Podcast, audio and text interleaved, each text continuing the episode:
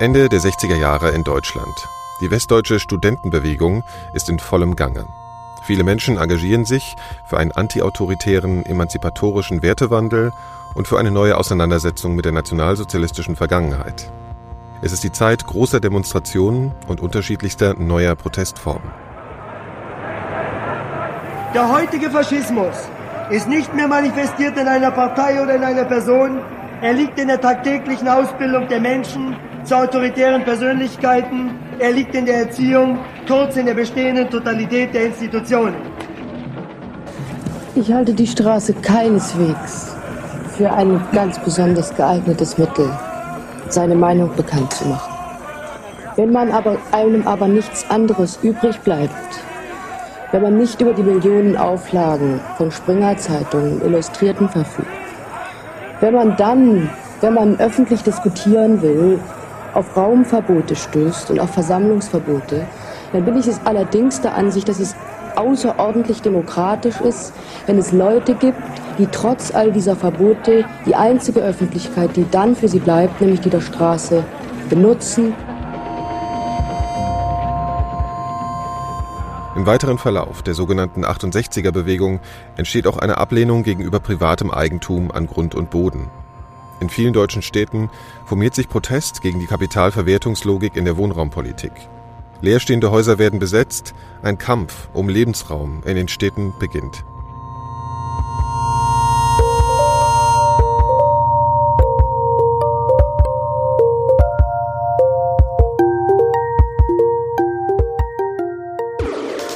Herzlich willkommen zu den Elementarfragen. Ich bin Nikolaus Seemark. Mein heutiger Gast ist Barbara Sichtermann. Sie ist Schriftstellerin, war damals Teil der Studenten- und Hausbesetzerbewegung und hat vor kurzem ein Buch mit dem Titel Das ist unser Haus, eine Geschichte der Hausbesetzung veröffentlicht. Zusammen mit ihrem Bruder Kai Sichtermann, einem Gründungsmitglied der Band Tonsteine Scherben, lässt sie darin viele bekannte Protagonisten der damaligen Bewegung zu Wort kommen. In unserem Gespräch erzählt sie von ihren persönlichen Erfahrungen während dieser protestgeprägten Zeit. Zum Beispiel in einer berühmten Schlacht am Tegeler Weg, äh, da war ich anwesend und habe auch was abgekriegt und bin auch mal nach einer Besetzung eines Theaters aufs Polizeirevier äh, geschleppt worden und habe da in einer Zelle gesessen. Das war schon ganz normal. Zu Beginn habe ich Barbara Sichtermann gefragt, wie für sie die lange Zeit des Protests überhaupt ihren Anfang nahm. Also, wenn Sie jetzt sagen 60er, 70er, ist es schon korrekt. Da war schon einiges los. Aber richtig angefangen hat die Hausbesetzerszene erst in den 70ern. Und dann ist sie in den 80ern eigentlich richtig eklatiert, wenn man so will, mit Hafenstraße. Auch in Berlin war da das meiste los, die großen Straßenschlachten. Das war alles 80er. Und ich bin, um es ganz kurz zu fassen, eine Alt-68erin. Und für mich und meine Freunde und Mitkämpfer waren die Hausbesetzer natürlich immer sehr wichtig. Einfach weil die etwas Praktisches gemacht haben. Wir wollten ja damals alle die Gesellschaft verändern. Wir wollten mehr Freiheit, mehr Autonomie, äh, mehr Gleichheit, äh, weniger Hierarchie und äh, die Eigentumsfrage wurde natürlich auch immer gestellt. Und Hausbesetzungen waren ein praktischer Schritt, wenn man so will, zur Umverteilung, aber auch ähm, Herausforderung natürlich an die jeweilige Städtepolitik und auch an die sogenannten Spekulanten und Grundeigentumsbesitzer äh, nun mal vielleicht doch sich damit abzufinden, dass äh, das Eigentum an Grund und Boden eigentlich nicht in Privathand gehört. Ja, der Überzeugung bin ich immer noch. Wie man das im Einzelnen regeln soll, schwierig, gebe ich so. Aber die Sache mit äh, der Bodenspekulation, vor allem in den großen Städten, man sieht ja die Auswirkungen überall. Es gibt keine bezahlbaren Mieten mehr. Und das war in den 70er Jahren, 80er Jahren auch schon so. Und damals war es insofern noch anders, als es einen enormen Leerstand gab. Äh, Hausbesitzer ließen ihre Häuser verrotten, um sie dann abreißen zu können und riesen Bürotürme darauf zu bauen, die ein Vielfaches an Rendite einbringen sollten. Und äh, dieser Mechanismus wurde durchschaut. Und da grätschten die Hausbesetzer dazwischen, um Altbaubestand, der noch in Ordnung war, zu retten aber auch um den Spekulanten zu sagen, nee, so geht es nicht.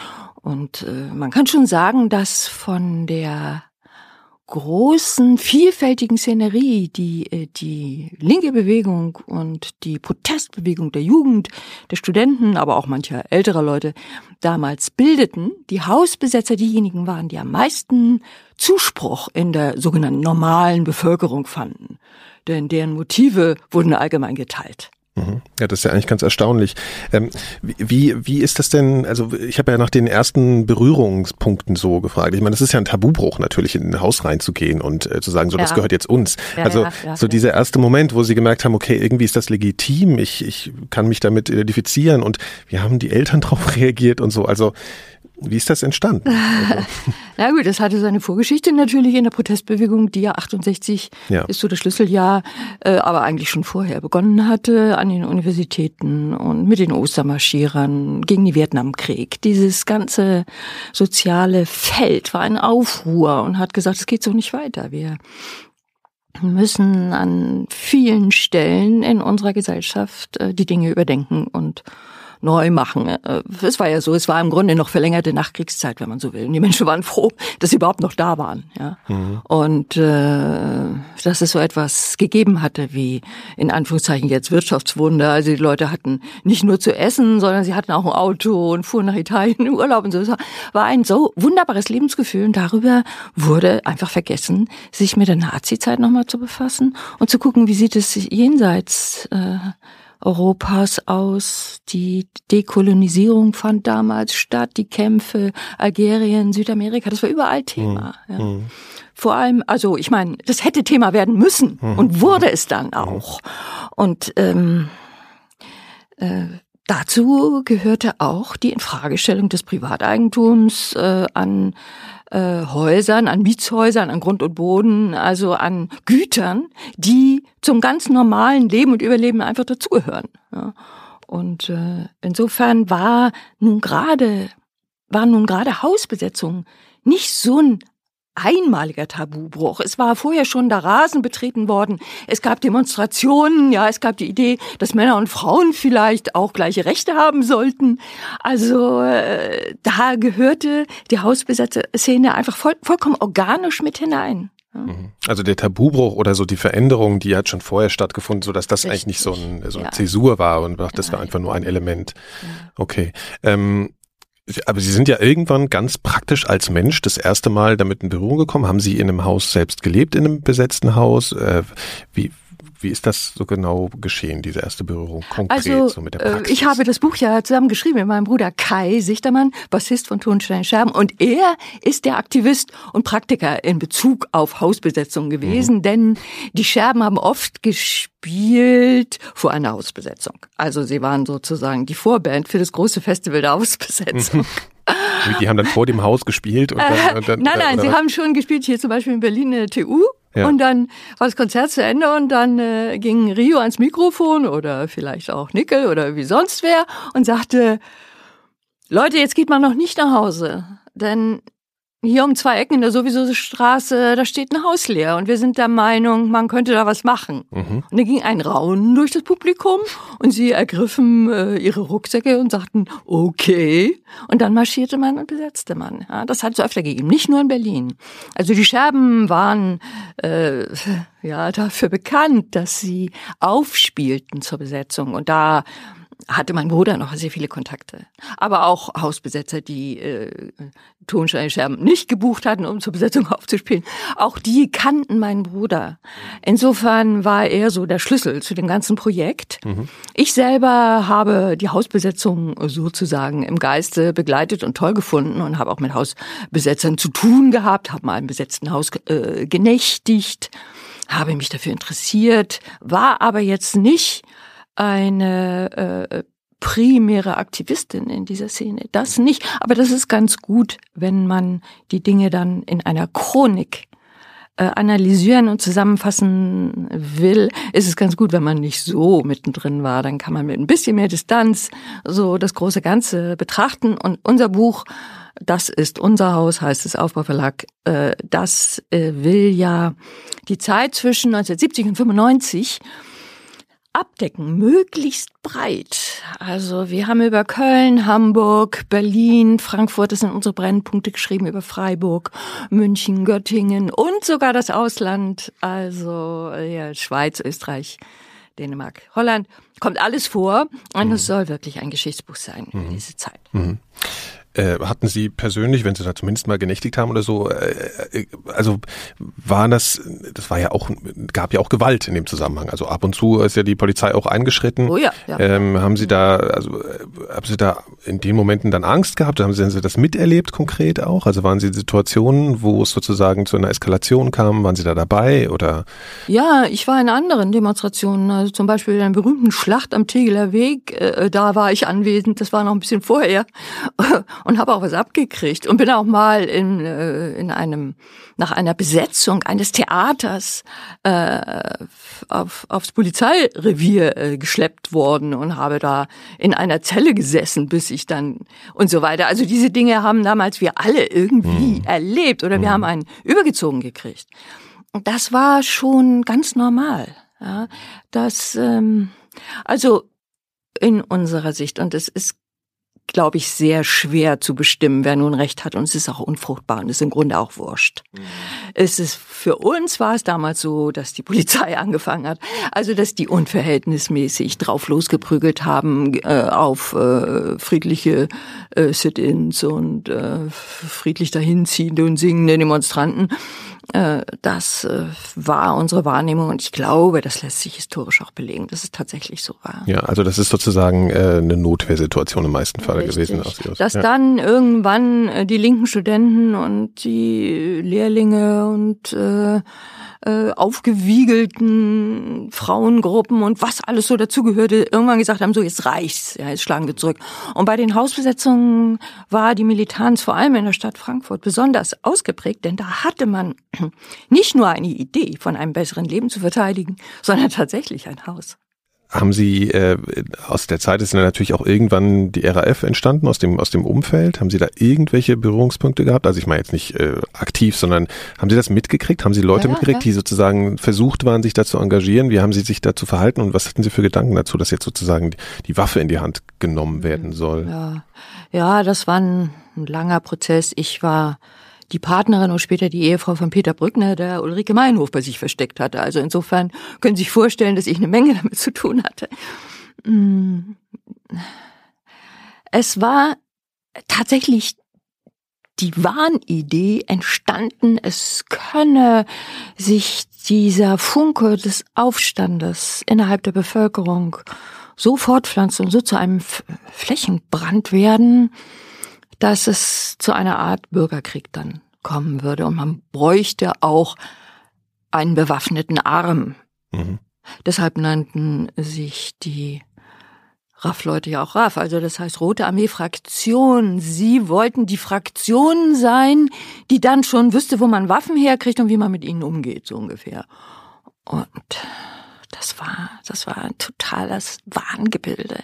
Also, ich selbst. Haben Sie damals auch schon so empfunden? Ja, ne? natürlich. Mhm.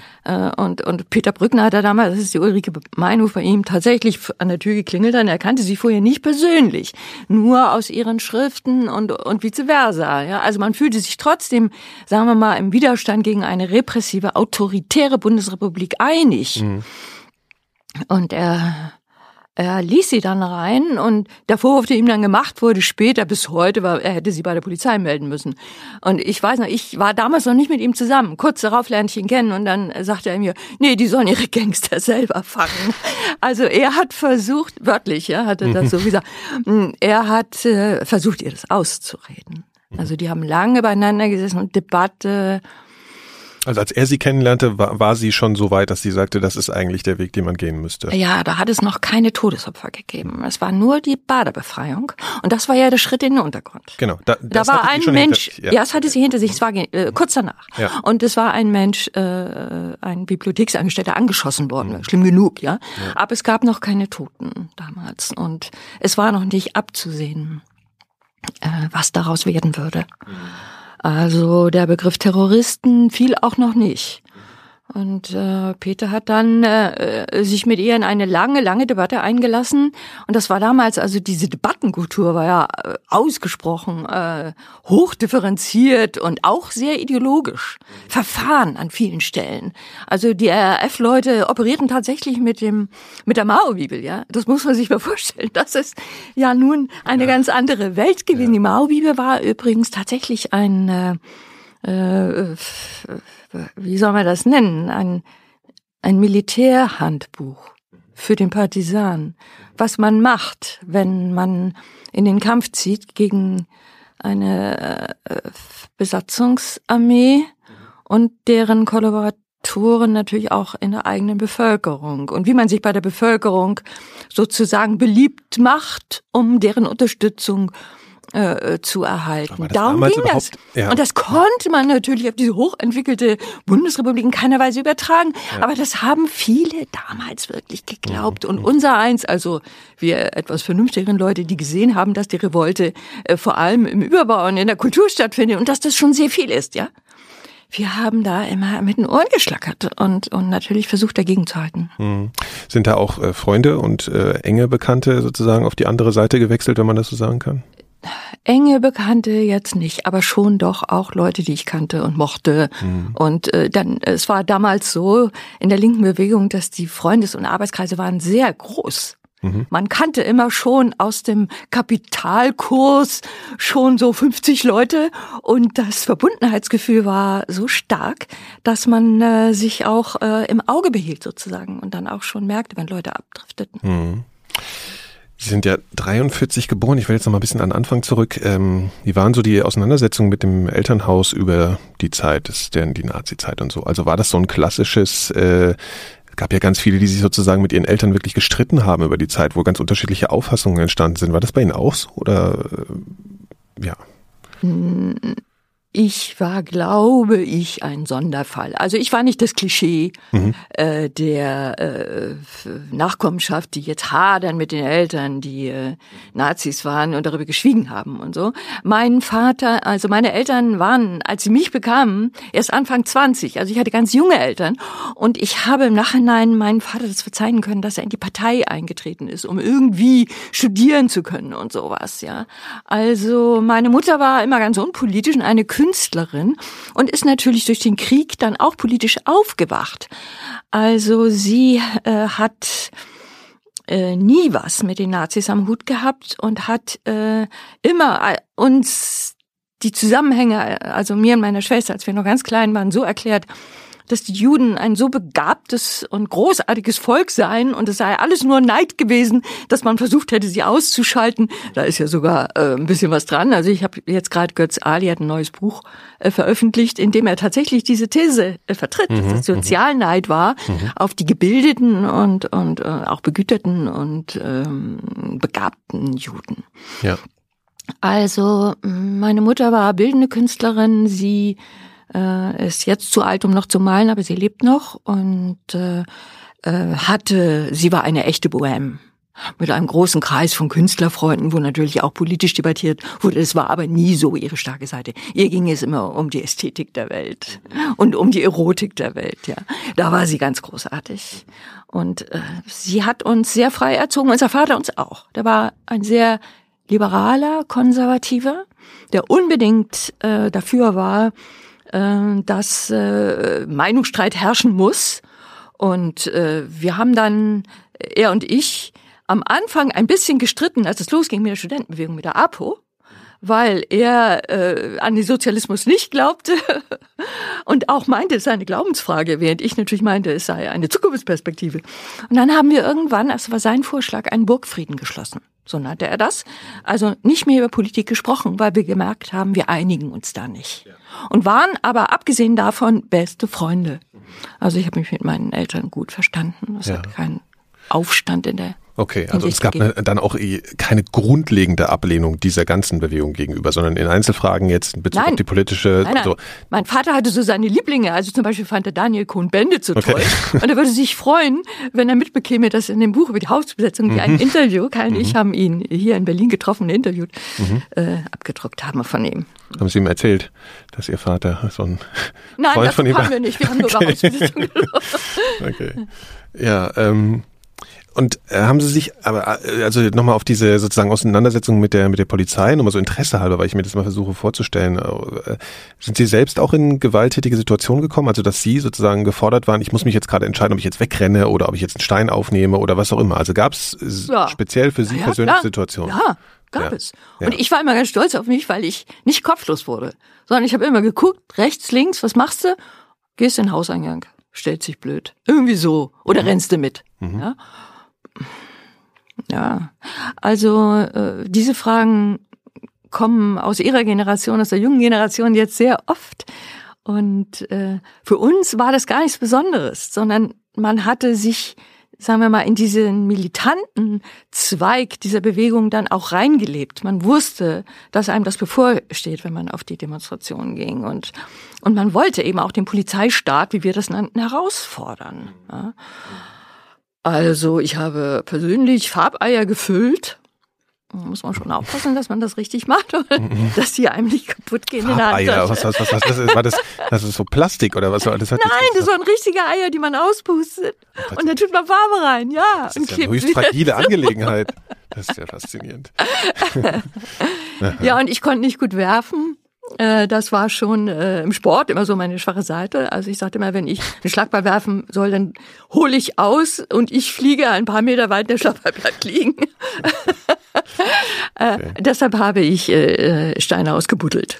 Naja, okay. Also diese Blaubeersalzsteine, die im Pflaster sind, ja. Ja. die wurden mit Vorliebe geworfen. Okay, und dann den, den Hm. Ja, Menschen ausgehändigt. Ich meine, die- die ganze, das Ganze hatte auch eine sportliche Seite. Hm. Und es hatte eine, ähm, wie würde ich, es hatte auch eine verführerische Seite. Es hatte was, was, dass Ja. man sich prügeln konnte. Ja, Naja, ich habe hier auch das Wort Romantik stehen. Ja, ja also das, ich meine, das ist genau, äh, ja, ja, das war so. Aber es, das kippte natürlich dann ab, Hm. wenn es Todesopfer gab, wie äh, auch in der Hausbesetzerszene nicht viele. Aber äh, es ist dieser arme Klaus-Jürgen Rathai Anfang der 80er Jahre bei einer sehr militanten Demo von einem Bus zu Tode geschleift worden. Ich meine, das war eigentlich mehr ein Unfall, ja. Aber es war natürlich im Rahmen einer Demonstration passiert und ja, abgesehen jetzt äh, vom Häuserkampf gab es auch auch sonst, ja, bevor die RAF loslegte. Georg von Rauch und Tommy Weisbecker, nach denen hier Jugendhäuser, die beide besetzt worden sind, genannt wurden in Berlin. Die gingen übrigens auf meine Schule. Ein paar Klassen unter mir, Kieler Gelehrtenschule, alle beide. Ja. Ja. ja, auf die sind wir im Zusammenhang mit der Hausbesetzung wieder gestoßen, weil diese Häuser sind ja noch da, Ja. die sind noch in Betrieb. Und wir machen äh, im Drugstore, gehört auch mit in die Reihe, am 2. Juni eine Lesung aus dem Hausbesetzerbuch im Drugstore. Bitteschön, liebe Ja, Leute, hinkommen, zuhören. Es erscheint auch noch früh genug hier. ähm, ich habe mich vor, ich glaube, zwei, drei Jahren oder so mal mit Rainer Langhans unterhalten. Das ist natürlich eine ganz andere, Kenn ein ich auch andere. Ja, ja, ja. Und wir haben natürlich viel über so Lebenskonzepte und so Kommune und so gesprochen. Mhm. Haben Sie, äh, war das in den besetzten Häusern überwiegend auch so, dass da sozusagen andere Lebenskonzepte, Ja, unbedingt. Beziehungsmodelle gelebt wurden? Und Ja. war das Ja, für das Sie war- auch ein, ein, Teil? Oder also Das war zentral wichtig. Mhm. Das äh, für, für mich persönlich auch. All diese Fragen, wie wohnt man, wie lebt man, wie liebt man, wie geht man miteinander um, wie verbindet man Arbeit und Leben, das gehörte ja in Hausbesetzer äh, Szene dazu, dass man über diese Dinge nachdachte. Man wollte nicht einfach nur ein Dach über dem Kopf jetzt für sich und womöglich keine Miete zahlen. Ich meine, solche Leute gab es auch, die sich dann auf den aus den weitergehenden gibt's Diskussionen wahrscheinlich, ja. raushielten. Ja. Mhm. Ja, aber das Herz des Ganzen war schon das alternative Leben. Und äh, ich glaube auch, dass da eine Menge von übrig geblieben ist. Also zum Beispiel die Wohngemeinschaft gibt es ja nun immer noch. Und die wurde in den späten 60er Jahren überhaupt erst erfunden. Äh, nicht nur äh, Vermieter, sondern auch Eltern und Opas und Omas und Nachbarn waren entsetzt, dass junge Leute zu mehreren, zu fünf oder sechs eine Wohnung mieteten, die Räume aufteilten. Ja, und was machen die denn da? Ja, also da äh, die überhaupt die Liberalisierung der Formen des Zusammenlebens, dass man dass es so etwas gibt wie nicht eheliche Lebensgemeinschaften und so. Das wurde damals angedacht und erstmalig äh, protestierend umgesetzt. Hm. Also ohne jetzt nochmal um den Spruch mit dem Establishment nochmal äh, zu bemühen, aber ähm, da ging es ja auch um Liebesbeziehungen oder so. Haben Sie sich äh, sozusagen damit auseinandergesetzt? Also haben Sie ähm, ein tradiertes Beziehungsbild sozusagen in Frage gestellt? Kamen Sie damit gut zurecht? Was, was für eine Position haben Sie da eingenommen? Ich meine, das ist eine Sache, die natürlich im, im Kopf entsteht und die dann das Herz mal wieder betrifft und da kommt man in Konflikte. Ja. Wie, wie hat sich das für Sie so dargestellt? Ja, also von heute aus würde ich sagen, ich komme gleich auf mich selber noch, mhm. äh, dass es schade ist, dass diese äh, Diskussion oder diese, ähm, dieses Milieu, dieses Fühlen und Denken im Zusammenhang mit ähm, Experimenten im Zusammenleben so verdünnt nur weitergelebt hat. Eigentlich fast gar nicht. Ähm, das ist alles ausgewandert in die Therapie. Wenn Leute große Liebesschmerzen haben, dann reden sie nicht mehr mit, morgens beim Frühstück in der Wohngemeinschaft oder abends beim Bier oder Wein darüber, sondern sie suchen sich einen Therapeuten. Also Sie ist denken, also Sie haben professionalisiert worden. Ja, ja, ja, ja, Und dass man nicht mehr über, damals hieß es ja, ja, die Gesellschaft ist so organisiert mit dieser äh, patriarchalischen Kleinfamilie, dass das atmet alles Unfreiheit. Und die äh, erotische Freiheit ist ein so wichtiges Ziel, dass wir jetzt mal versuchen wollen, äh, experimentell durchzuprobieren. Also bei diesen Diskussionen und bei diesen Versuchen und so war ich auch beteiligt. Aber ich habe dann doch, wenn ich jetzt gucke, wie ich gelebt habe, in äh, Zweierbeziehungen gelebt, die auch, solange sie dauerten, und das waren schon viele Jahre, stabil waren. Peter Brückner und ich haben uns nicht getrennt, sondern Sie haben sogar geheiratet. Ne? Dann, das ist ja, ja, wir haben ja. sogar geheiratet ja. und, und äh, wir hatten und haben einen Sohn, der hm. inzwischen ich weiß nicht, vielleicht ein bisschen älter ist als Sie. Bin 40. Ah ja, der, ja. er ist, äh, wird jetzt 39. Ja, das okay. ist genau die äh, ja. selbe Generation. Mhm. Also sagen wir mal so, äh, das Bedürfnis, erotische Freiheit auszuleben und das Bedürfnis, seinem Herzen so etwas wie einen Heimathafen zu geben und Stabilität in Beziehungen zu finden, die stehen schon ziemlich hart gegeneinander. Ja. Und wie man diesen Konflikt löst. Niemand weiß es. Ja.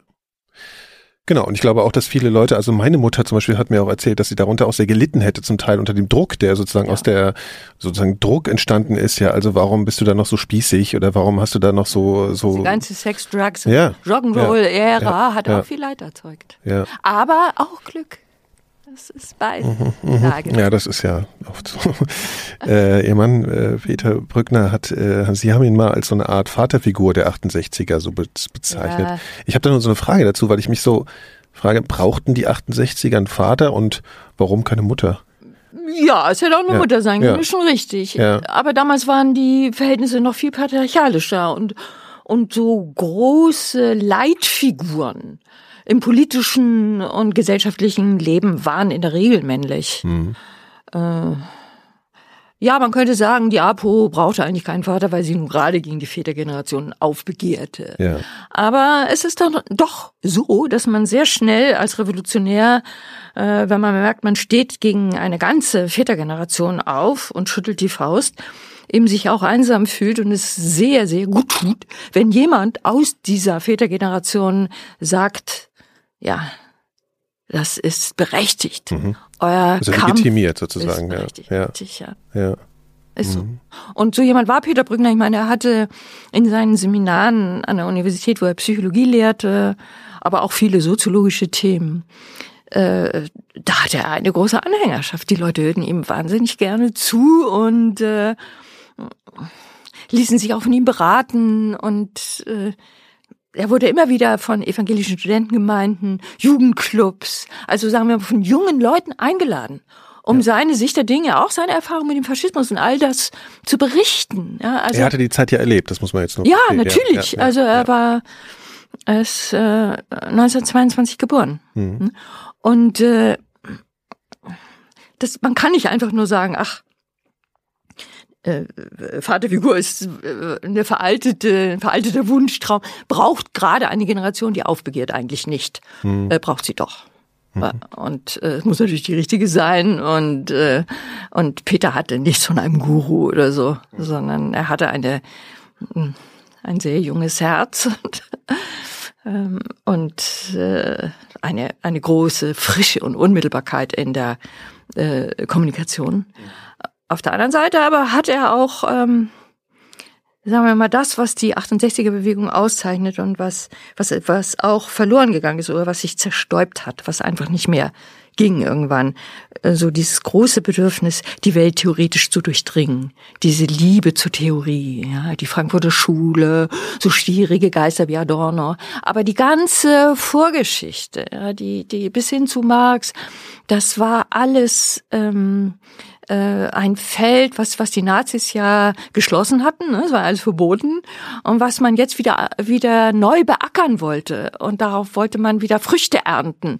Und also es gab auch eine Sehnsucht nach Intellektualität sozusagen. Auch, ja, ne? also ja, das, ja, ja, eine Intellektualität, ja. was wirklich im emphatischen Sinne, auch im hochgestochenen Sinne. Das war ja manchmal kaum noch zu verstehen, was die Leute da ausgebrütet haben. So Leute wie Hans-Jürgen Krahl und so. Aber es war irgendwie faszinierend. Oder auch Rudi Dutschke. Es war heute, heutzutage ist es ein bisschen skurril skurril manchmal, wenn man so denkt, vielleicht hätte so ein bisschen einfache Sprache die, die Botschaften ein bisschen weiter transportieren ja. können, aber das ja. Bedürfnis kann man natürlich verstehen. Also ja. ist da so ein äh, Ja, stimmt. Ein das ist heute also skurril ist noch freundlich gesagt. Ne? Also, manche Leute halten das also alles für Bullshit oder für mhm. äh, verlorene Zeit, sich so zu versteigen. Aber das war es für uns natürlich damals nicht und ich glaube auch nicht im Angesicht der Geschichte. Wenn man jetzt vielleicht noch 50 Jahre weiter denkt, wird man sicherlich wieder mal auf diese Epoche zurückkommen und versuchen äh, zu bündeln, mhm. was damals neu gedacht und, und so an den Horizont der äh, Zukunft geschrieben wurde. ja. ja. Ja, ähm, hatten Sie ja eben schon mit der Vaterfigur, aber inwiefern haben sich dann in dieser ganzen Landschaft auch dann doch auch neue Autoritäten gebildet? Also ich meine, es hat sich ja gegen Autoritäten gewandt und dann gab es natürlich trotzdem neue irgendwie und ähm, Richtig, genau. Das war eine große Enttäuschung, dass das äh, Bedürfnis der antiautoritären Bewegung, glaube das Stichwort ist noch gar nicht gefallen, Autoritäten überhaupt äh, immer kritisch zu befragen und anzugehen und nach Möglichkeit abzusetzen, ja, und fertig zu machen, dass sich das dann so doch nicht stillen ließ. Denn äh, man brauchte natürlich die funktionalen Autoritäten. Also wenn Sie Spanier sind, ich möchte die Sprache lernen und habe sie vorher noch nie gehört, dann haben Sie einfach die Autorität ja. äh, als äh, als Sprachkundiger und und ich muss mich unterwerfen. Und das galt aber für viele Belange. Ja, mhm. äh, was wir äh, nicht mehr wollten und wo wir auch, glaube ich, wirklich ähm, was erreicht haben, waren äh, die politischen und sozialen unbefragbaren Autoritäten, die also äh, sich jegliche Kritik verboten, verbaten. Wie heißt es jetzt genau? Ver, ver, verbaten. Ja, ja verbaten, ja. ne? ähm, damals. Mhm. Die, das gibt es heute gar nicht mehr so, weil Partizipation und die Bereitschaft, sich kritisch befragen zu lassen, auch in Unternehmen zum Beispiel, das ist verbreitet. Ja, Führungskräfte wissen, wenn sie sich nicht äh, mal hinstellen und auch mal äh, kritisch äh, befragen lassen, dann sind sie ihren Job bald los. Also, aber äh, sagen wir mal, diese Kultur der äh, kritischen Dreinräder, die ist damals, ähm, ja, hatte natürlich auch ihre Vorgeschichte, aber die ist damals sehr stark befeuert worden und davon ist viel übrig geworden, geblieben. Das ist, glaube ich, sogar das größte Verdienst dieser Zeit, mhm. dass man nicht mehr dieses Prinzip, die Alten wissen schon, wo es lang geht. Das ging nicht mehr. Und man kommt nicht an sie ran auch. Ja, ja also das ist ja, genau. Ja, sie sind sakrosankt. Ja, ja, ja. Äh, dass das gebrochen wurde. Das war ja auch so, dass der Zweite Weltkrieg verloren gegangen war. Und das war das furchtbare Verbrechen der Judenvernichtung geschehen. Das wurde ja erst nach und nach, sagen wir mal so, das kam so auf den Tisch des Hauses und man erwartete als junger Mensch Erklärungen mhm. und die prasselten nicht, sondern da war sehr viel Schweigen und sehr viel verschlossene Türen. War das bei Ihnen zu Hause auch so? Bei, bei uns zu Hause, hm, würde ich sagen, so ein Mittelding. Äh, freudig ist man auch nicht reingegangen in diese Zeit, um das zu erklären. Aber man hat es gemacht. Also mein Vater hat auch viel als berichtet aus dem Krieg und und immer wieder nannte er Hitler einen Rattenfänger. Ja, ich höre noch seine Stimme. Also er wurde dann sehr schnell sehr kritisch. Äh, aber Und der ich, Umfang der, der, der Judenverfolgung bzw. Vernichtung, muss man ja einfach sagen, ist das, ist das schon, überhaupt schon so klar gewesen? War das Ihren Eltern klar? Ich meine, das wurde ja später im Zuge der Auschwitz-Prozesse und so weiter, also auch erst überhaupt gesellschaftlich wirklich komplett bekannt. So, also da ist ja immer so die Frage, was wusstet ihr? Das war ja so diese Frage. Ja. Und was, Ja. wie tiefgehend war denn das Wissen? Also, dass die Juden verfolgt wurden und umgebracht wurden, okay, aber dieser, dieser Umfang dieser ganzen Geschichte oder ja, jeder Dimensionen. wusste so ein bisschen was Hm. äh, oder viele wussten ein bisschen was und weigerten sich aber das hochzurechnen und sich zu überlegen, was, das heißt das denn strategisch und was, was, was ist das denn wirklich? Mhm. Sondern haben dann gemeint, das sei vielleicht doch Feindpropaganda, ne? Fake News sozusagen und äh, Leute hätten da was dazu erfunden. Das ist doch in den letzten Jahren des Krieges, wo das ja auch erst richtig losging, sehr verbreitet gewesen. Und meine Eltern sind natürlich auch da reingerutscht. Naja, ich meine, diese Dimension ist ja auch einfach wirklich fast nicht vorstellbar. Insofern, also es ist heutzutage leichter, aber Mhm. damals sicherlich einfach, ja. Ja, es war umgekehrt eben das Gefühl, so stark selber derartig einen auf die Mütze gekriegt zu haben, durch den Bombenkrieg dann, Mhm. dass man sich eben doch sehr verbreitet als Opfer sah. Und die Opfer, die man selber äh, äh, dargebracht hatte, beziehungsweise also denen man das Leben genommen hatte, die vielen, vielen Millionen Menschen, die, die hat man dann gar nicht mehr gesehen. Ja, konnte es, konnte es damals ein bisschen nachvollziehen auch? Also, dass man eben, wenn man dauernd Bomben von oben bekam, dass man sich halt eben auch so gefühlt hat, letzten Endes als Opfer auch. Ja, das waren auch die ersten Geschichten, die wir gehört haben. Wir Ja. sind ja als kleine Kinder auch noch äh, äh, in, äh, in Luftschutzbunker Ja. geschleppt worden und so. Und das war zunächst mal die das Narrativ, wie man heute sagt, ja. Wir selber auf der Flucht von den Bomben der Feinde.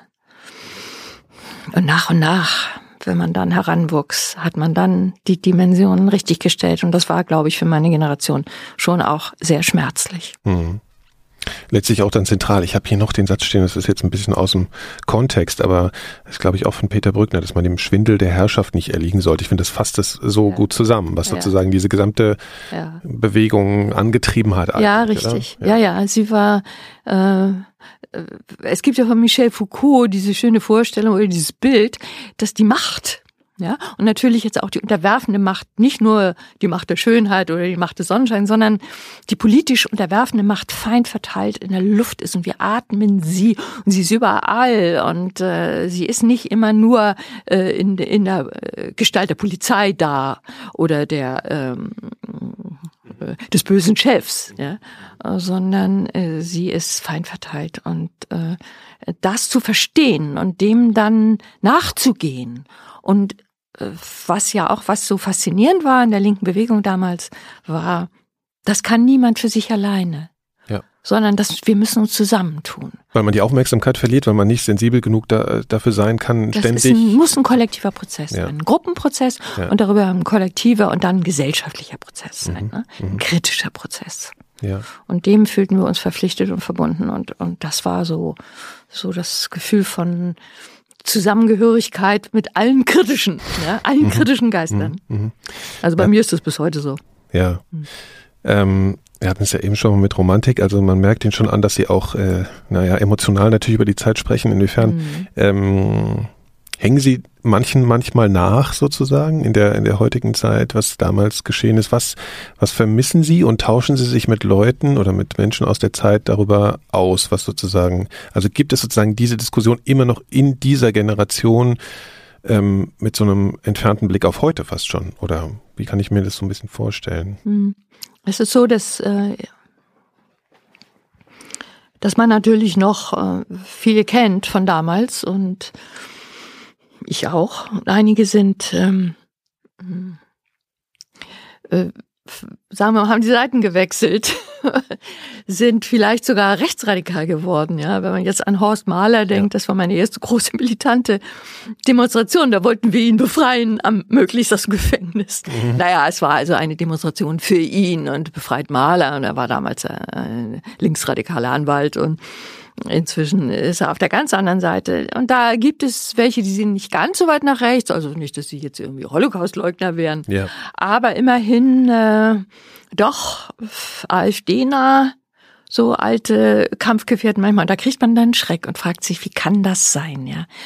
Und ähm, es ist wohl so, also wenn man nicht als linker Aktivist von damals nicht rechtzeitig gemerkt hat, dass diese ganze, dieser ganze Aufbruch Mhm. und Aufstand etwas Geistiges, Soziales, Kulturelles war und nicht unmittelbar etwas Politisches.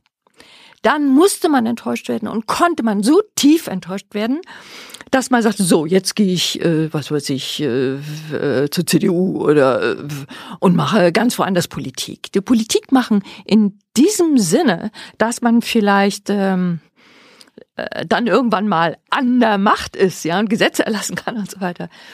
Das, das war das nicht. Das war das auch. Es gab ja damals auch so Parteigründungsansätze. Aber damit war die Bewegung eigentlich schon zu Ende. Das einzige das legitime, auch APO. unmittelbar Ja, politische, ja, ja, APO, ja, außerparlamentar, genau. äh, unmittelbar politische äh, IPU, auch den in, innerparlamentarische Kind dieser Zeit waren die Grünen Mhm. Ja. und sind sie immer noch. Und die sind nun, wie man ihnen immer wieder vorwirft, sehr verbürgerlicht. Aber ich würde da keinen Vorwurf draus machen, denn es ist ganz klar, dass das politische Tagesgeschäft sehr viel abschleift, was da an Protestposen noch gewesen ist. Das auf der einen Seite. Und auf der anderen Seite glaube ich, dass so so etwas wie eine Bewegung nicht auf Dauer gestellt sein kann. Also da bin ich mit Daniel Kuhn-Bennett einig, der diese These auch im Hausbesetzerbuch vertritt.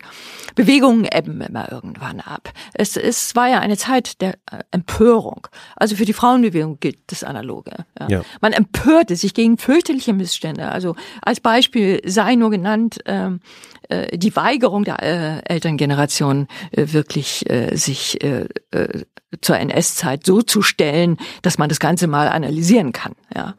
Und äh, äh, wenn die Empörung sagen wir mal, einem anderen Gefühl Platz macht. Also bei mir war das eigentlich das Gefühl, erfolgreich zu sein und tatsächlich etwas bewirkt zu haben. Auch bewirkt zu haben, dass Betriebsversammlungen die Lehrlinge und die Putzfrauen mit einschließen, ja. Das, das ist inzwischen so und das war absolut neu. Also dieser Gedanke der Partizipation und, und des Mitredens derer, die irgendwo ganz unten rumkrabbeln, ja. Und dass, dass man die Hierarchien überhaupt flacher macht und die ganze Oben- und Untenstruktur immer wieder in Frage stellt. Also All keine Resignation jetzt bei Ihnen, wo Sie sagen, Nein, nein, ich glaube, Ja. es ist ganz, ganz viel passiert. Mhm. Und dass man äh, äh, die Empörung auf Dauer stellen kann, das, äh, das ist psychologisch nicht möglich. Das musste irgendwann mal äh, sich alles normalisieren. Und heute gibt es 50 Jahre später andere äh, große Fragen, ja, wie die Digitalisierung ja. oder Globalisierung, also zwei Stichworte. Und die, da geht, fließt manches rein, was 68 wichtig war. Also die, der Anti-Autoritarismus ist, glaube ich, nach wie vor dem Schwindel von Herrschaft nicht erliegen, immer noch äh, ein wichtiges Gebot. Aber ähm, die Ausführungsbestimmungen müssen in andere Richtungen laufen, weil Ja. wir heute andere Probleme haben. Ja, aber durch die Digitalisierung ist ja eben auch mehr, äh, also zumindest ist es ja möglich, seine Stimme zu erheben, sozusagen. Also das ist zumindest ein bisschen demokratischer geworden, glaube ich, oder man hat mehr die Möglichkeit, weil wir es vorhin hatten, wie kommen wir an die ran. Ich glaube, das ist heute auch durch die Digitalisierung noch mehr möglich. Ich wollte, also, Mhm. und der Feminismus, es gibt sogar diesen Begriff des Netzfeminismus, Mhm, den ja, wir ja. kennen, ja. Also das ist Ja, natürlich so, ähm, ich weiß nicht, wie Sie dazu, dazu stehen, aber ähm, welche Protestformen, also es gibt auch diese, die, diese ähm, Hashtag-Proteste oder so, also wo man sagt, das passiert Mhm. alles so im, im Internet. Wie, wie, wie, was haben Sie da für einen Blick drauf? Beobachten Sie das und finden Sie Ja, das ich- äh, ebenso wirkungsvoll oder Potenz, haben Sie, hat das Potenzial oder? Ich beobachte es und ich Ja. finde es interessant, Ja. weil es nämlich sehr zwischlächtig ist, wie die Marxisten immer gesagt haben. Heute sagt man äh, doppeldeutig oder widersprüchlich oder ambivalent. Also sie haben auf der einen Seite die äh, äh, Demokratisierung in der Form, dass jeder da sich einmischen kann in äh, Netzdebatten. Aber sie haben dann auch dieses Phänomen der Blasen, das äh, oder der Echoräume. Die Leute immer nur äh, das äh, sich die Bälle zuspielen, die sie gewohnt sind zu fangen und weiterzugeben. Und das Ganze wird dann doch ein Schmoren im eigenen Saft. Außerdem beklagt man ja die Enthemmung, die durch das Anonyme sich beteiligen möglich wird dass Leute äh, sich gegenseitig aufs fürchterlichste beleidigen und das ist immer schlecht für den Diskurs. Also richtig vergiftet in dieser Art ist der äh, amerikanische Präsident. Ja. Mhm. Der hält es äh, für äh, für eine äh, Ausübung von Macht im Interesse des amerikanischen Volkes, wenn er poltert und polemisiert und um sich schlägt verbal. Dabei äh, ist dieses emotional gesteuerte sich auskotzen in den Kanälen wie Twitter und so weiter, das ist ähm, geistfeindlich. Dann überlagert die Wut das kühle Nachdenken. Und äh, es ist so, also ich bin vor kurzem zu einem Diskussionskreis eingeladen. Es ging um Feminismus von jungen Menschen, ihre Generation und jünger, mhm. bis zu Anfang 20. Und das war ganz toll, weil ich festgestellt habe, gegenüber meiner Jugend hat sich der Diskussionsstil wirklich sehr gewandelt. Er ist mehr auf Verstehen aus. Die Leute wollen einander verstehen und wissen, dass sie durch diese Verständnisprozesse geistig weiterkommen. Sie müssen es verstehen, heißt ja nicht die Meinung übernehmen. Mhm. Aber äh, äh, die Gedankenstruktur, die dahinter sitzt, äh, überschauen lernen, ja. Das wollen die. Zu meiner Zeit hat man mehr gekämpft. Heute will man mehr verstehen. Und äh, ich halte das für einen großen Fortschritt. Und ich weiß nicht, ob diese äh, digitalen Kanäle diesen Fortschritt stützen. Ich wollte gerade fragen, aber die, die Erkenntnis, die Sie jetzt gerade haben oder den Eindruck, der entsteht ja eher aus einer Situation, ja, wo Sie genau. vor Ort waren und genau. untereinander. Und, ja. und das wollte ich jetzt noch dazu sagen. Es ist auch ein Aspekt der Zwiespältigkeit. Wir haben im Grunde durch die äh, Digitalisierung diese abstrakten Wolken, in die wir alles Mögliche reinschießen, ja, an Meinungen und, und Beleidigungen und dann vielleicht auch mal ganz gescheiten Analysen. So. Das mischt sich dann da. Und dann, das kann man an der äh, Musikbranche so gut sehen, äh, haben wir eine Aufwertung des Face-to-Face, -face, des wirklichen Live-Konzertes, des Live-Zusammenseins in Runden und sich da und da miteinander reden. Also ähm, das, äh, da gebe ich immer noch das meiste drauf.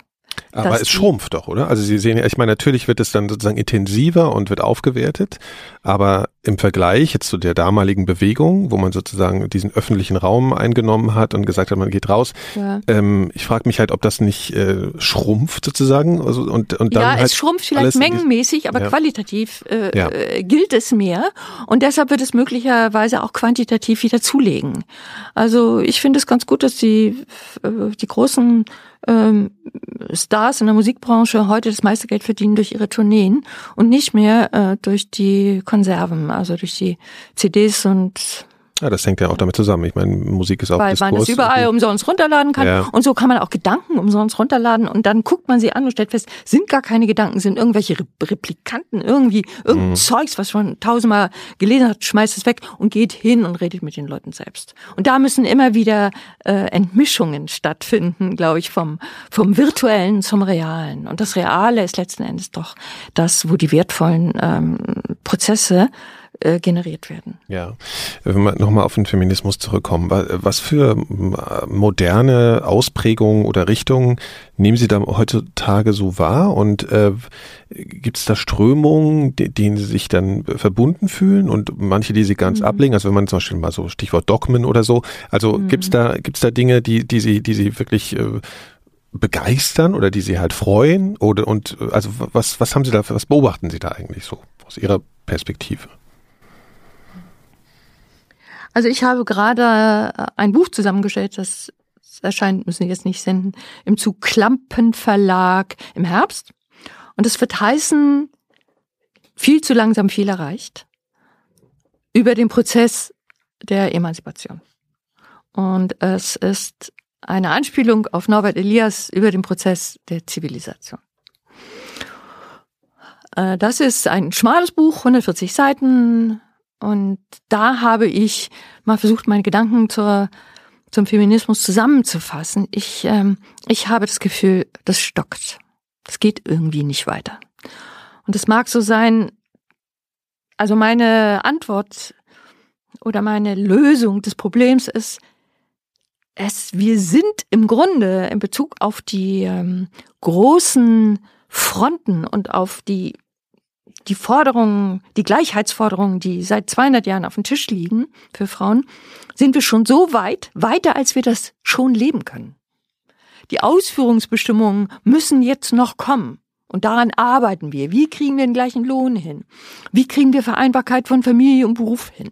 All diese Geschichten, das sind so, das wiederholt sich immer, also immer wieder dasselbe. Seit, seit, weiß nicht, will nicht übertreiben, aber vielleicht so ungefähr seit 15 Jahren, ja, kommt man da irgendwie nicht weiter. Es ist immer so ein Déjà-vu. Ja, das war doch alles schon und, und vielleicht braucht es einfach so lange.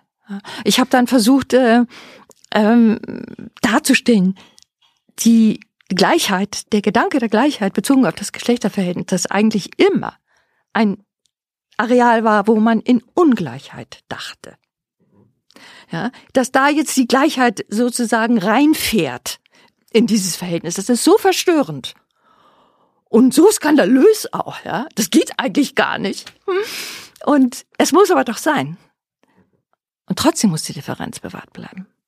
Das ist unheimlich schwer. Man muss im Grunde immer so eine doppelte Strategie fahren. Man darf nicht äh, vergessen oder äh, über einen Haufen werfen, dass die Geschlechter eben auch aus der Ungleichheit ihre Anziehung ziehen und ihr ihr Glück darin sehen, dass sie in der Ungleichheit zusammenkommen. Und auf der anderen Seite ist dieser Ungleichheitsgedanke im Zusammenhang mit der Emanzipationsbewegung seit den 70er Jahren sehr unbeliebt und zu Recht. Denn hat immer dafür herhalten müssen, den sogenannten Biologismus zu unterstützen. Sagen, ja, Frauen sind nun mal und müssen nun mal, immer dieses nun mal, ja. ja. Das ist nun mal ihre Natur. Und, und, und da muss man raus. Ja, wie? Wohin dann dann? Ja. Sind die Geschlechter im Grunde doch irgendwie gleich und ist das das, das, von dem man früher dachte, dass es sie unterscheidet, nur eine Einbildung? Es, also das ist schon eine sehr, sehr komplizierte Gemengelage. Ja. Aber man muss sich dem stellen, man muss diese ganzen Komplikationen auf sich nehmen. Und das einerseits gedanklich aufzudröseln, andererseits praktisch dann umzusetzen, Gleichheit da, wo es nötig ist und Ungleichheit da, wo es ebenso nötig ist, das ist dann auch wieder äh, da, das ist unabdingbar und das ist sehr schwer umzusetzen und da irrt man sich auch und vertut sich und muss wieder zurück. Ja? Und in, in so einer Situation sind wir jetzt. Haben Sie das Gefühl, dass sich da oft genug eingestanden wird, dass man sich irrt? An, an verschiedenen Stellen. Nein. Ja. Nein, weder die äh, alten Patriarchen noch die jungen Frauen äh, äh, äh sind dazu bereit. Äh, da, da gibt es auch viel Dogmatismus auf beiden Seiten noch oder oder oder sich im festgefahrenen sich einfach anschweigen oder oder im, im digitalen also eine, Raum beschimpfen sozusagen. Das passiert ja, ja auch sehr viel. Also eine, eine Freundin aus der jungen Generation, die erzählte gerade vor zwei Tagen, dass es in Spiegel Online ähm, in den ähm, Diskussionsforen ist Feminismus ein Schimpfwort. Ich sage, das kann doch nicht sein. Ja? Ich habe gerade in Spiegel Offline, also in diesem Heft, was ich mir immer noch schön treu jeden Samstag kaufe, äh, von einer Weile gelesen von Nils Minkmar, der immerhin der Chef da vom Feuilleton ist. Feministen sind wir doch heute alle. Das muss doch sein. Ja. Ja, was nu? Also. Sollte man denken. Naja, ja, also. Ist offenbar beides. Erzählen Sie, wie ist das? Konnte, ist das wirklich ein Schimpfwort? Nee, ich wollte jetzt gerade sagen, also ich glaube, zu, in dieser Kommentarkultur, äh, da ja. bewegen sich mittlerweile, glaube ich, auch einfach sehr viele Menschen, die äh, Wut rauslassen wollen. Also sagen wir mal, AfD im weitesten Sinne, die ja. überfallen natürlich jetzt auch sehr stark diese im weitesten sozialen Netzwerke, die Kommentarspalten. Mhm. Also ich glaube, da muss man auch ein bisschen vorsichtig sein, sozusagen da einen Rückschluss darauf zu ziehen, was in der Gesellschaft wirklich los ist, weil ja, wer setzt sich jetzt wirklich hin und schreibt einen Kommentar unter einen Spiegel Online Artikel? Also da mhm. ist mir auch meine Zeit zu schade mhm. und wer das tut, der der will auch einfach jetzt endlich mal die Stimme erheben und ist sozusagen Wut erfüllt, ja? Also da muss man glaube ich vorsichtig sein. Mhm. Auf der anderen Seite wird das also das finde ich auch wahnsinnig schwierig halt eben in diesem digitalen Raum ein einschätzen zu lernen, mhm. wie groß ist denn so eine bestimmte Gruppe oder so. Mhm. Also das, das, das ist, finde ich, wahnsinnig kompliziert und ich glaube, das hat letzten Endes Auswirkungen bis hin zu den Wahlen, dass es auch einfach überschätzt wird, dass es eine gewisse Strömung gibt und dann kriegt das so ein Selbstläufer, obwohl das gar nicht so relevant ist. In Bezug auf äh, Feminismus ist mir noch eine Sache eingefallen oder aufgefallen. Äh, es gab ja diese Übergriffe in Köln in der äh, Silvesternacht 2015 war das, glaube ich. Ähm, und da gab's, ähm, da haben sie einfach gesagt, dass, dass Frauenrechte sozusagen in einer, mit einer stärkeren Militanz nochmal äh, verteidigt werden müssen. Mhm. Und da gab es ja auch diesen, diesen Hashtag ausnahmslos und so, ich weiß nicht, ob Sie sich da erinnern, das war ja, diese ja. Geschichte. Mhm. Sozusagen die komplizierte Situation, dass wir hier eine Gruppe haben von Migranten, die sozusagen gerade geschützt werden äh, sollen oder wo man sehr vorsichtig ist, sozusagen äh, Kritik zu üben. Ja? Und auf der anderen Seite aber dazu zu stehen, dass wir diese, diese Regeln hier einhalten müssen, also sozusagen die, die, die Rechte der Frauen und natürlich mhm. achten müssen. Ähm, da fand ich spannend, dass Sie da eine sehr deutliche Sprache gefunden haben. Was ist da, was war da so Ihre Position dazu? Können Sie das nochmal erzählen? Ja, ähm, ich glaube nicht daran, dass das stimmt, was die Polizei in Bezug auf diese Silvesternacht heute erklärt, dass es keine Verabredung war, sondern einfach nur ein Zufall, dass da tausend sich trafen und nicht nur in Köln. Es waren ja noch ein paar andere Städte mehr, sogar, glaube ich, auch eine, irgendeine Stadt in Schweden, also wo, wo es sowas gab. Äh, das war natürlich jetzt keine Verabredung im Sinne von, dass sich da so ein migrantischer Untergrund verschworen hat, aber vielleicht doch ein bisschen. Ich nehme an, das war so wie bei diesen Flashmobs. Ja, die Leute haben sich schon äh, telefonisch über Smartphone haben gesagt, wir machen mal, wir machen uns mal einen Jux. Mhm. So und meine Analyse ist, es ging gar nicht so gegen die Frauen, sondern gegen die Männer. Äh, äh, sie wollten den Weicheiern hier, den westlichen Weicheiern zeigen, dass sie ihre Frauen nicht schützen können, wenn nur sie sich mal wirklich zusammentun und gemeinsam mhm. zur Aktion schreiten. Mhm. Also das war ein Stinkefinger zeigen Männern und Frauen natürlich darunter gelitten haben, ja auch die armen Frauen, die ja beraubt und begraben wurden. Ja, wollte ich gerade sagen, also das ist wahrscheinlich relativ egal. Ja, ja, ja, ja, aber die ja. Männer sollten auch einen mitkriegen. Also unsere mhm. gesamte westliche äh, Gleichberechtigungskultur sollte einen auf die Mütze kriegen. Mhm. Äh, jedenfalls habe ich diese Aggression ganz stark herausgespürt. Ich, ich glaube auch, dass es so war, also es kann niemand beweisen. Mhm. Ich stelle das immer mal das so Das ist jetzt hin. so ein bisschen so ihr instinktives äh, oder Ja, ja, ja, ja. So. und ich finde es sogar irgendwie witzig, ja. Ich meine, es ist jetzt äh, mhm. äh, äh, natürlich nicht witzig für die betroffenen Frauen nee. gewesen, überhaupt nicht. Aber ähm, der Slavoj Žižek hat in einem Spiegelartikel genau denselben Gedanken entwickelt. Habe ich mich noch gefreut, habe gedacht, hey, Slavoj, gut so, ja. Der hat es äh, verglichen mit einer, ähm, mit so einer, so einem Mob, der früher im alten Frankreich, im Ancien Regime, also noch vor der Revolution, mhm. äh, irgend, zu einem bestimmten Feiertag äh, die Aristokratie in dieser Weise geärgert hat, indem er ihre Katzen äh, eingefangen hat und äh, sie bei lebendigem Leibe gehäutet mhm. hat. Und dieses Geschrei der Katzen dann, dieses Katzengejaule, sagen wir heute noch, das kommt daher. Es war also, sagen wir mal, so ein, so ein Aufstand von unten gegen eine verfeinerte. Würden Sie wirklich sagen, dass das so eine, also das klingt jetzt schon sehr geplant. Also ich kann mir das natürlich, also ich kann mir sowas vorstellen, aber eher in so einer impulsiven Geschichte, weil ja, ich mir das einfach sehr wenig ja, ja, vorstellen kann. Das ist nicht von langer Hand geplant, sondern ist schon richtig so. Vielleicht stimmt es auch nicht, also, aber ich, äh, ich glaube es. Ich glaube es einfach. Und würde mich aber im Gegenteil überzeugen lassen, wenn hm. irgendjemand, also es ist auch letzten Endes nicht so wichtig. Ja. Ähm, mein Standpunkt zu all diesen Fragen ist, ich werde das immer wieder mal gefragt. Natürlich können wir äh, emanzipierten Frauen des Westens den äh, Frauen äh, in den, aus den Ländern, in denen die patriarchalische Gehorsamskultur noch unangefochten wuchert, nicht sagen, komm, nu macht mal und so und oder stellvertretend für die irgendwie eine Art Befreiung inszenieren. Das ist unsinnig, das ist praktisch unmöglich. Und es ist auch schon so, es kann die Befreiung der Arbeiter nur das Werk der Arbeiter sein, heißt in diesem schönen Einheitsfrontlied von von Brecht. Äh, und es kann natürlich die Befreiung dieser Frauen auch nur ihr eigenes Werk sein. Und wenn sie es nicht machen, dann ist es eben so. Aber wir Frauen hier, finde ich, müssten von der Politik, vor allem was Integration betrifft, erwarten, dass sie uns schützt vor den Anwürfen von Migranten, wenn wir keine Kinder haben wollen, wenn wir arbeiten gehen, Wir, oder wenn wir kurze Röcke tragen. Ich will nicht äh, von äh, einem Patriarch Patriarchen als Nutte abqualifiziert werden in irgendeinem halböffentlichen Raum der Straße oder einer Kneipe oder sowas, weil ich einen kurzen Rock trage und so weiter und so weiter. Also Sie verstehen schon, es geht ja. darum, unsere Würde zu schützen. Und ich gehe so weit zu sagen, äh, also ich bin für ein Burka-Verbot. Äh, man wird es vor äh, Europäischen Gerichtshof wohl nur mit diesen Vermummungsgeschichten und sowas mhm. durchsetzen als Argument jetzt dagegen. Mhm. Mein Grund wäre, es ist den Frauen hier, die seit 200 Jahren dafür gekämpft haben, dass Frauen die Öffentlichkeit der Straße äh, frei betreten können und sich darin frei bewegen können. Es ist für diese Frauen ein Schlag ins Gesicht und eine Beleidigung, wenn eine Frau in einer Burka rumläuft, was nämlich nichts anderes heißt, nichts zu tun hat mit Religion, nichts zu tun hat mit Mode, sondern nur mit patriarchalischer Kultur. Und das heißt, eine Frau darf in der Öffentlichkeit unbegleitet nicht erscheinen und deshalb nimmt sie sich zurück in dieses äh, Gewand. Ja. Das heißt es und wenn mir da irgendjemand was von der Religion erzählt, nein, das glaube ich nicht oder das weise ich zurück.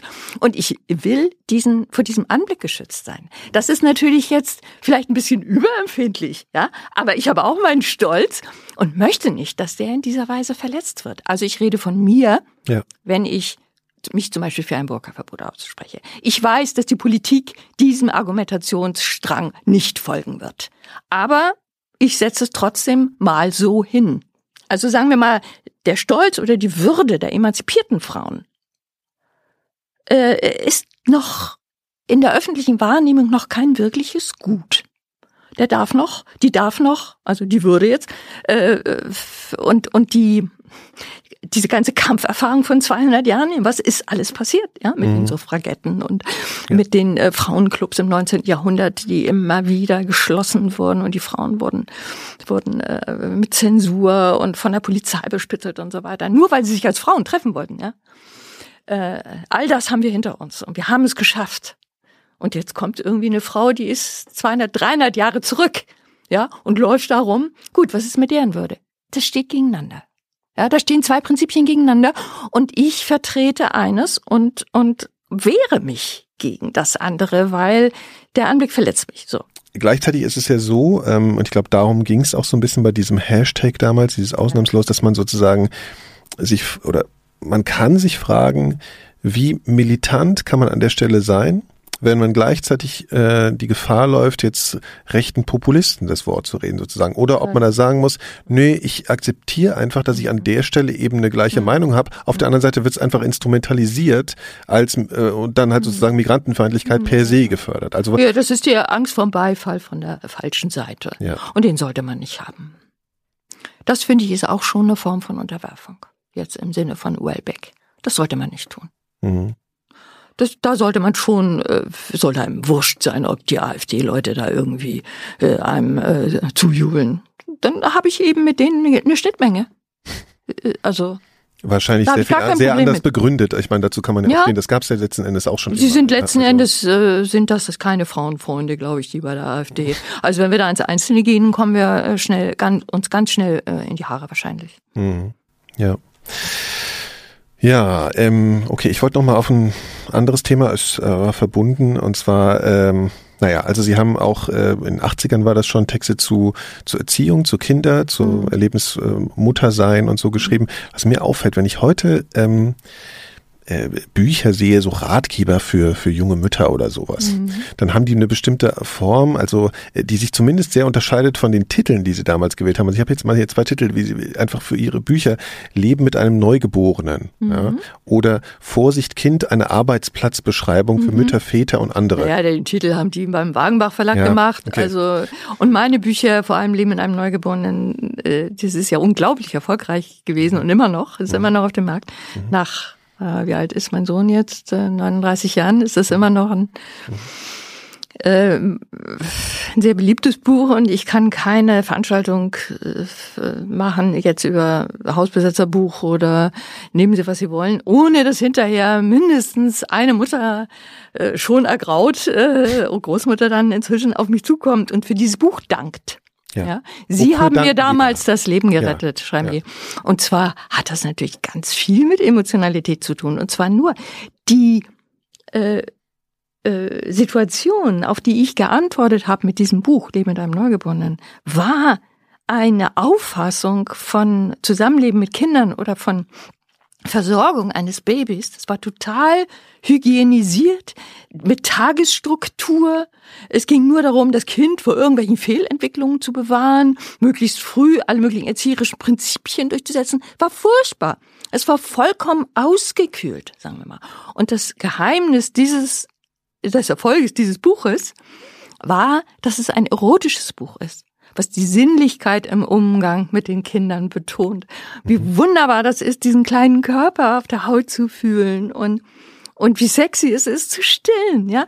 Das, weil das einfach da reinkommt, die sinnliche mhm. Freude am Kind. Verbunden natürlich mit all den äh, Dingen, die man dann eben schon als pflegende Person auch beachten muss. Ne? Man muss auch schon aufpassen, dass das Kind irgendwie nicht runterfällt oder zu Schaden kommt oder, mhm. oder genug zu essen hat und so. Mhm. Ähm, das war, nein, nein, das, das ist schon, das ist ein, einfach ein menschliches, sinnliches, ähm, grandioses Abenteuer, ein Kind zu bekommen. Mhm. Gleichzeitig bezeichnen Sie es als Arbeitsplatzbeschreibung. Ja, also, ja wie gesagt, ist das der Verlag gewesen, ja, der diese okay, okay, okay, okay. Also das finden Sie jetzt selbst eigentlich nicht so, so passend sozusagen, oder? Doch, ja. Äh, es ist schon so. Dieses, ja. dieses zweite Buch, Vorsicht Kind, das auch sehr erfolgreich war, ja. das soll einfach zeigen, dass um ein, äh, inzwischen ist das in Form dieses afrikanischen Sprichwortes, man braucht ein ganzes Dorf, um ein Kind aufzuziehen, ist es längst äh, äh, sowas geworden wie äh, eine Selbstverständlichkeit. Mhm. Das war zu meiner Zeit noch nicht so. Da hatte man noch die Alleinzuständigkeit der Mutter. Die Mutter macht das dann schon, Mutter-Kind. Äh, das, das war noch sehr üblich. Und meine Message sollte sein, nein, man braucht mehr. Denn es ist ganz so, so schön, so fröhlich, so emotional, ich hasse dieses Wort eigentlich, mhm. also so gefühlvoll, mhm. äh, äh, das Leben mit einem Kind ist, es ist auch saumäßig anstrengend. Mhm. Also diese ersten drei Jahre, es ist einfach saumäßig hart. Ja. Kein Schlaf und man muss immer krabbeln mit dem Kind irgendwo sonst wo sein und und das Kind beobachtet einen ja auch den ganzen Tag. Man ist wirklich so Big Brother mäßig. Also da habe ich alle möglichen ähm, Sachen mal so fein analysiert, um klarzumachen, dass ein kleines Kind aufzuziehen nicht der Job eines einzigen Menschen sein sollte. Egal ob jetzt Mutter oder Vater ja. oder Oma oder sonst wer. So. Ja. Sondern, dass man das zu mehreren machen muss. Ja. Und deshalb hier Kinderbetreuung ganz früh schon mit mehreren und Nesterbahn, soziale Nesterbahn für die Kinder. Äh, äh, ja, und, und ähm, also sich sozusagen im sozialen Bereich genauso, ja, ja, äh, kollektives ja. Aufziehen, ja. nicht nur Mutter-Kind alleine und diese diese ganze ja Fremdbetreuung und Krippe ist ganz böse und das war zu meiner Zeit vor 40 Jahren noch der Tenor. Mhm. Ja? Mhm. Kind gehört zur Mutter. Mhm. Quatsch, Kind gehört in Gruppen rein, natürlich gehört die Mutter dazu. Äh, aber sie muss auch mal weggehen und äh, man kann das sogar mit Stillen vereinbaren, durch Abpumpen und so habe ich auch ein schönes Kapitel geschrieben. naja, also es sollte beides, das, wie das Leben aussieht mit dem Kind und wie man es verbessern und gestalten kann und wie man auch die Härten abfedern kann. Mhm. Das wurde da alles diskutiert in diesen Büchern, so aus der Frauenbewegung heraus, ja. aus der linken Bewegung heraus und das ist auch gut angekommen. Mhm. Ich habe jetzt aber hier noch einen Satz von Ihnen, da steht, äh, äh Frau arbeitet besser, je mehr Kinder sie hat. Ja. Klingt ja erstmal total unlogisch. Es ist aber so. Also ich wollte irgendwann mal gegen diese blöde Doppelbelastungsthese angehen.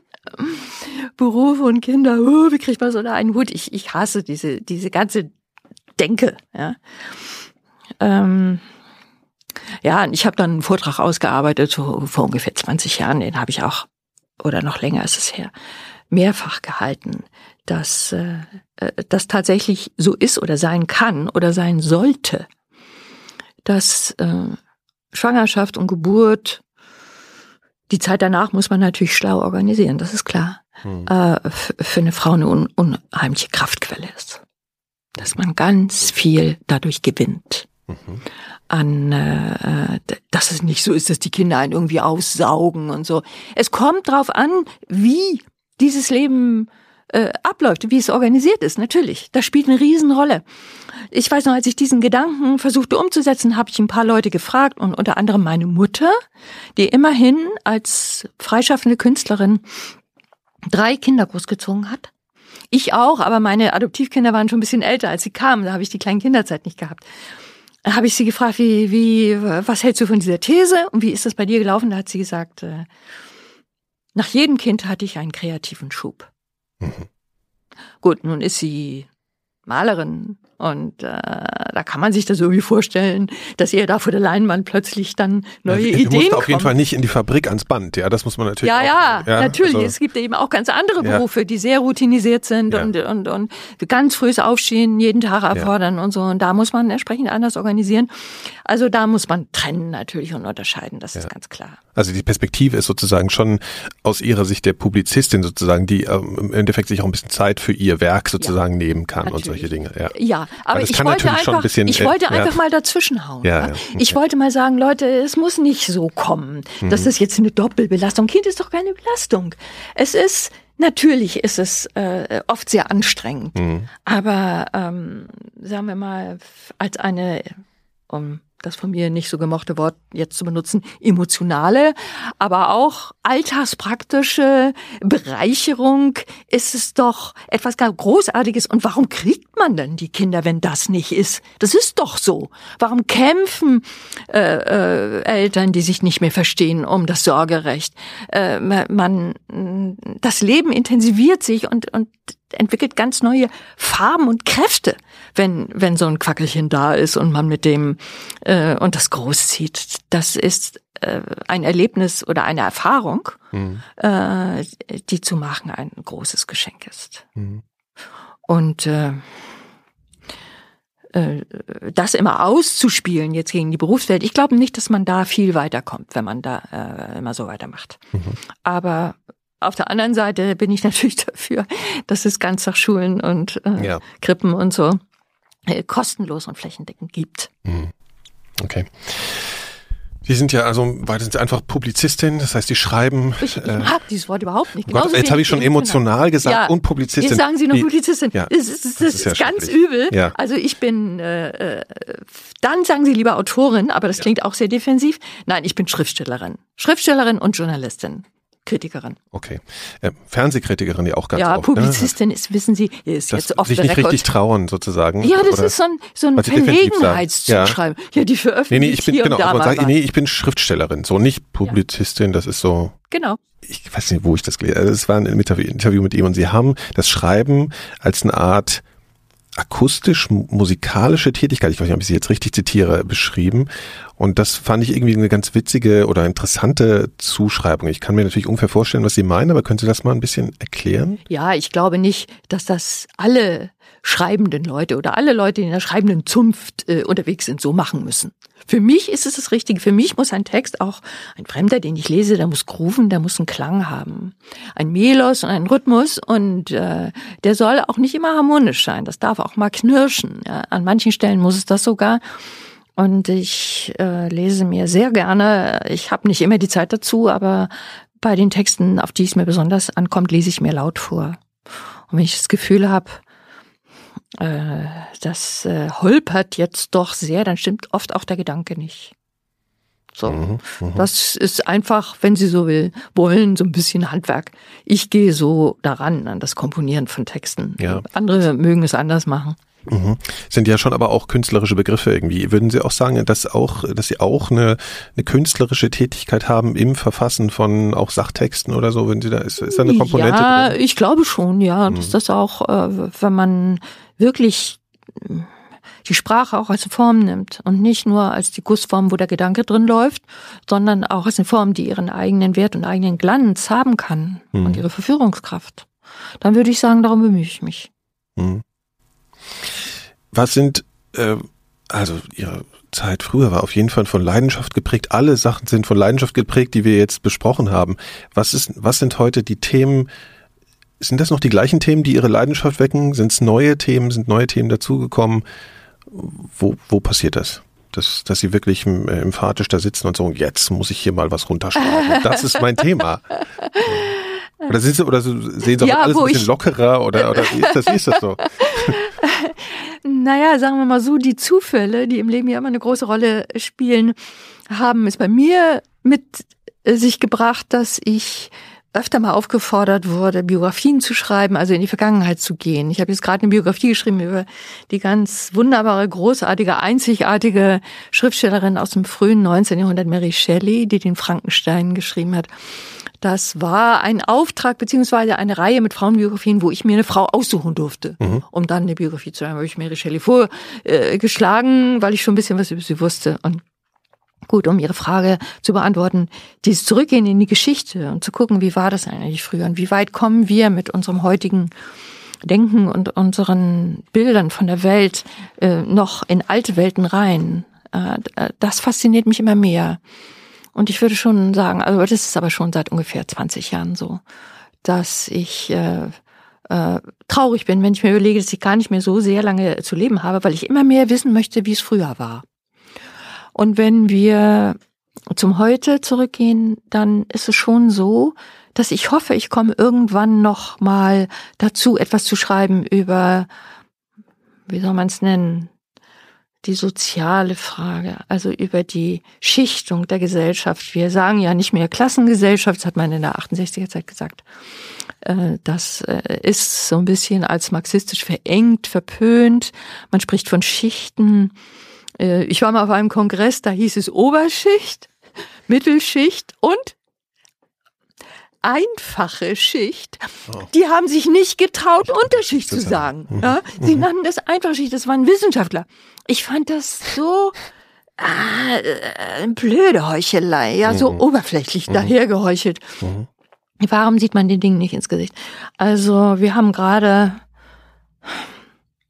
ich, ich habe gerade vor drei Tagen äh, einen äh, Diskussionskreis, einen Diskussionskreis angehört, der sich alle sechs Wochen trifft. Wir haben ein Werk gelesen über von Achille Mbembe, ein äh, schwarzer Autor, der geschrieben hat, bei Surkamp vor ein paar Jahren erschienen, Kritik der schwarzen Vernunft. Da geht es um die Dekolonisierung und um den Versuch der äh, afrikanischen Bevölkerung ein Selbstbild äh, zu entwickeln, das nicht durch die Kolonisation geprägt ist. Ja, es ist ganz furchtbar schwierig und viele Dinge laufen analog dem Feminismus da drin ab. Mhm, also mhm. strukturell ist das sehr ähnlich. Ja. Die Kämpfe, die man da führt. Äh, und da kamen wir dann aber, also der Mbembe geht so weit, dass er sagt, äh, der Rassismus ist eigentlich vorbei das kann man abhaken, das sollen sich die Schwarzen auch nicht mehr, sollen auch dieses Selbstbild als ewige Opfer oder sowas nicht mehr mit sich rumtragen, sondern wir haben die Verdammten der Erde weltweit. Und das sind in bestimmten Kontinenten sind die weiß. Es ist aber egal. Das sind die Menschen, die nichts mehr haben, gar nichts. Die also nicht nur die Globalisierungsverlierer, die vorher noch ein bisschen was hatten und jetzt werden die irgendwie outgesourced oder so.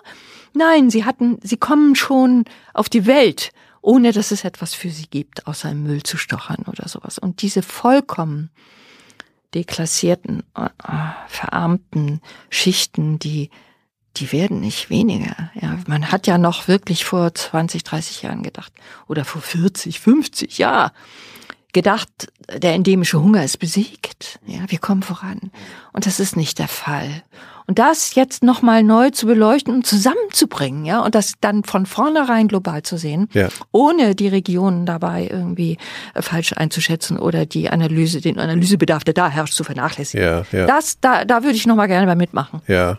Wobei jetzt instinktiv oder einfach impulsiv würde ich jetzt sagen, das widerspricht eigentlich nicht dem, dass Rassismus trotzdem noch existiert. Also ich meine, das kann ja parallel Ja, ja, jetzt, ne? aber dass ja. man das sozusagen als kategoriale Groß ja. ähm, als Hauptproblem ja, als, ja, ja, so okay, noch äh, äh, so als theoretisches Besteck auch hat.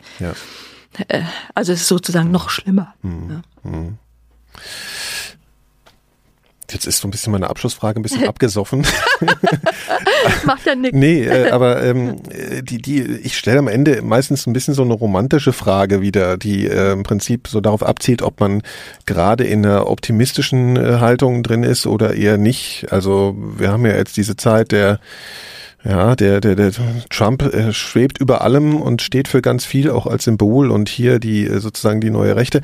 Äh, haben Sie gerade das Gefühl, ich, Sie laufen eher mit einem naja, Stirnrunzeln durch die Gegend oder fühlen Sie sich eigentlich äh, leicht und Sie haben so Ihre eigenen Ecken und äh, lassen das Ganze nicht so an sich ran, was gerade so passiert? Wie fühlen Sie sich denn eigentlich? Ja, das ist eine gute Frage, weil ich äh, auch keine so eindeutige Antwort weiß. Ja. Ich würde mal so sagen, ich glaube schon, dass der, die westliche Welt wieder zur Vernunft kommt aber auch große Teile Asiens, die äh, strampeln, um so einigermaßen rationale äh, Außenpolitik zu machen, dass die, äh, dass man mit denen zusammenarbeiten kann und dass die äh, diese Vollidioten, äh, die irgendwie zurück wollen in eine Zeit, die es nie gegeben hat, ja, wie es oft in der Presse heißt, äh, dass die wieder ausgepunktet werden und dass die auch in Frankreich nicht siegen jetzt demnächst, ja. Mhm. Andererseits gibt es in mir auch eine Stimme, die sagt, du, da steckt mehr dahinter, das ist viel gefährlicher, als du jetzt denkst. Sei mal nicht zu schnell wieder beruhigt, sondern überlege dir oder versuch Kontakt aufzunehmen mit Gedanken, die das sehr ernst nehmen. So. Ja. Die in dieser Zweischneidigkeit, also Optimismus, Pessimismus sozusagen aneinander gelötet und beide versuchen voneinander wegzukommen. Es geht aber nicht. So stehe ich da.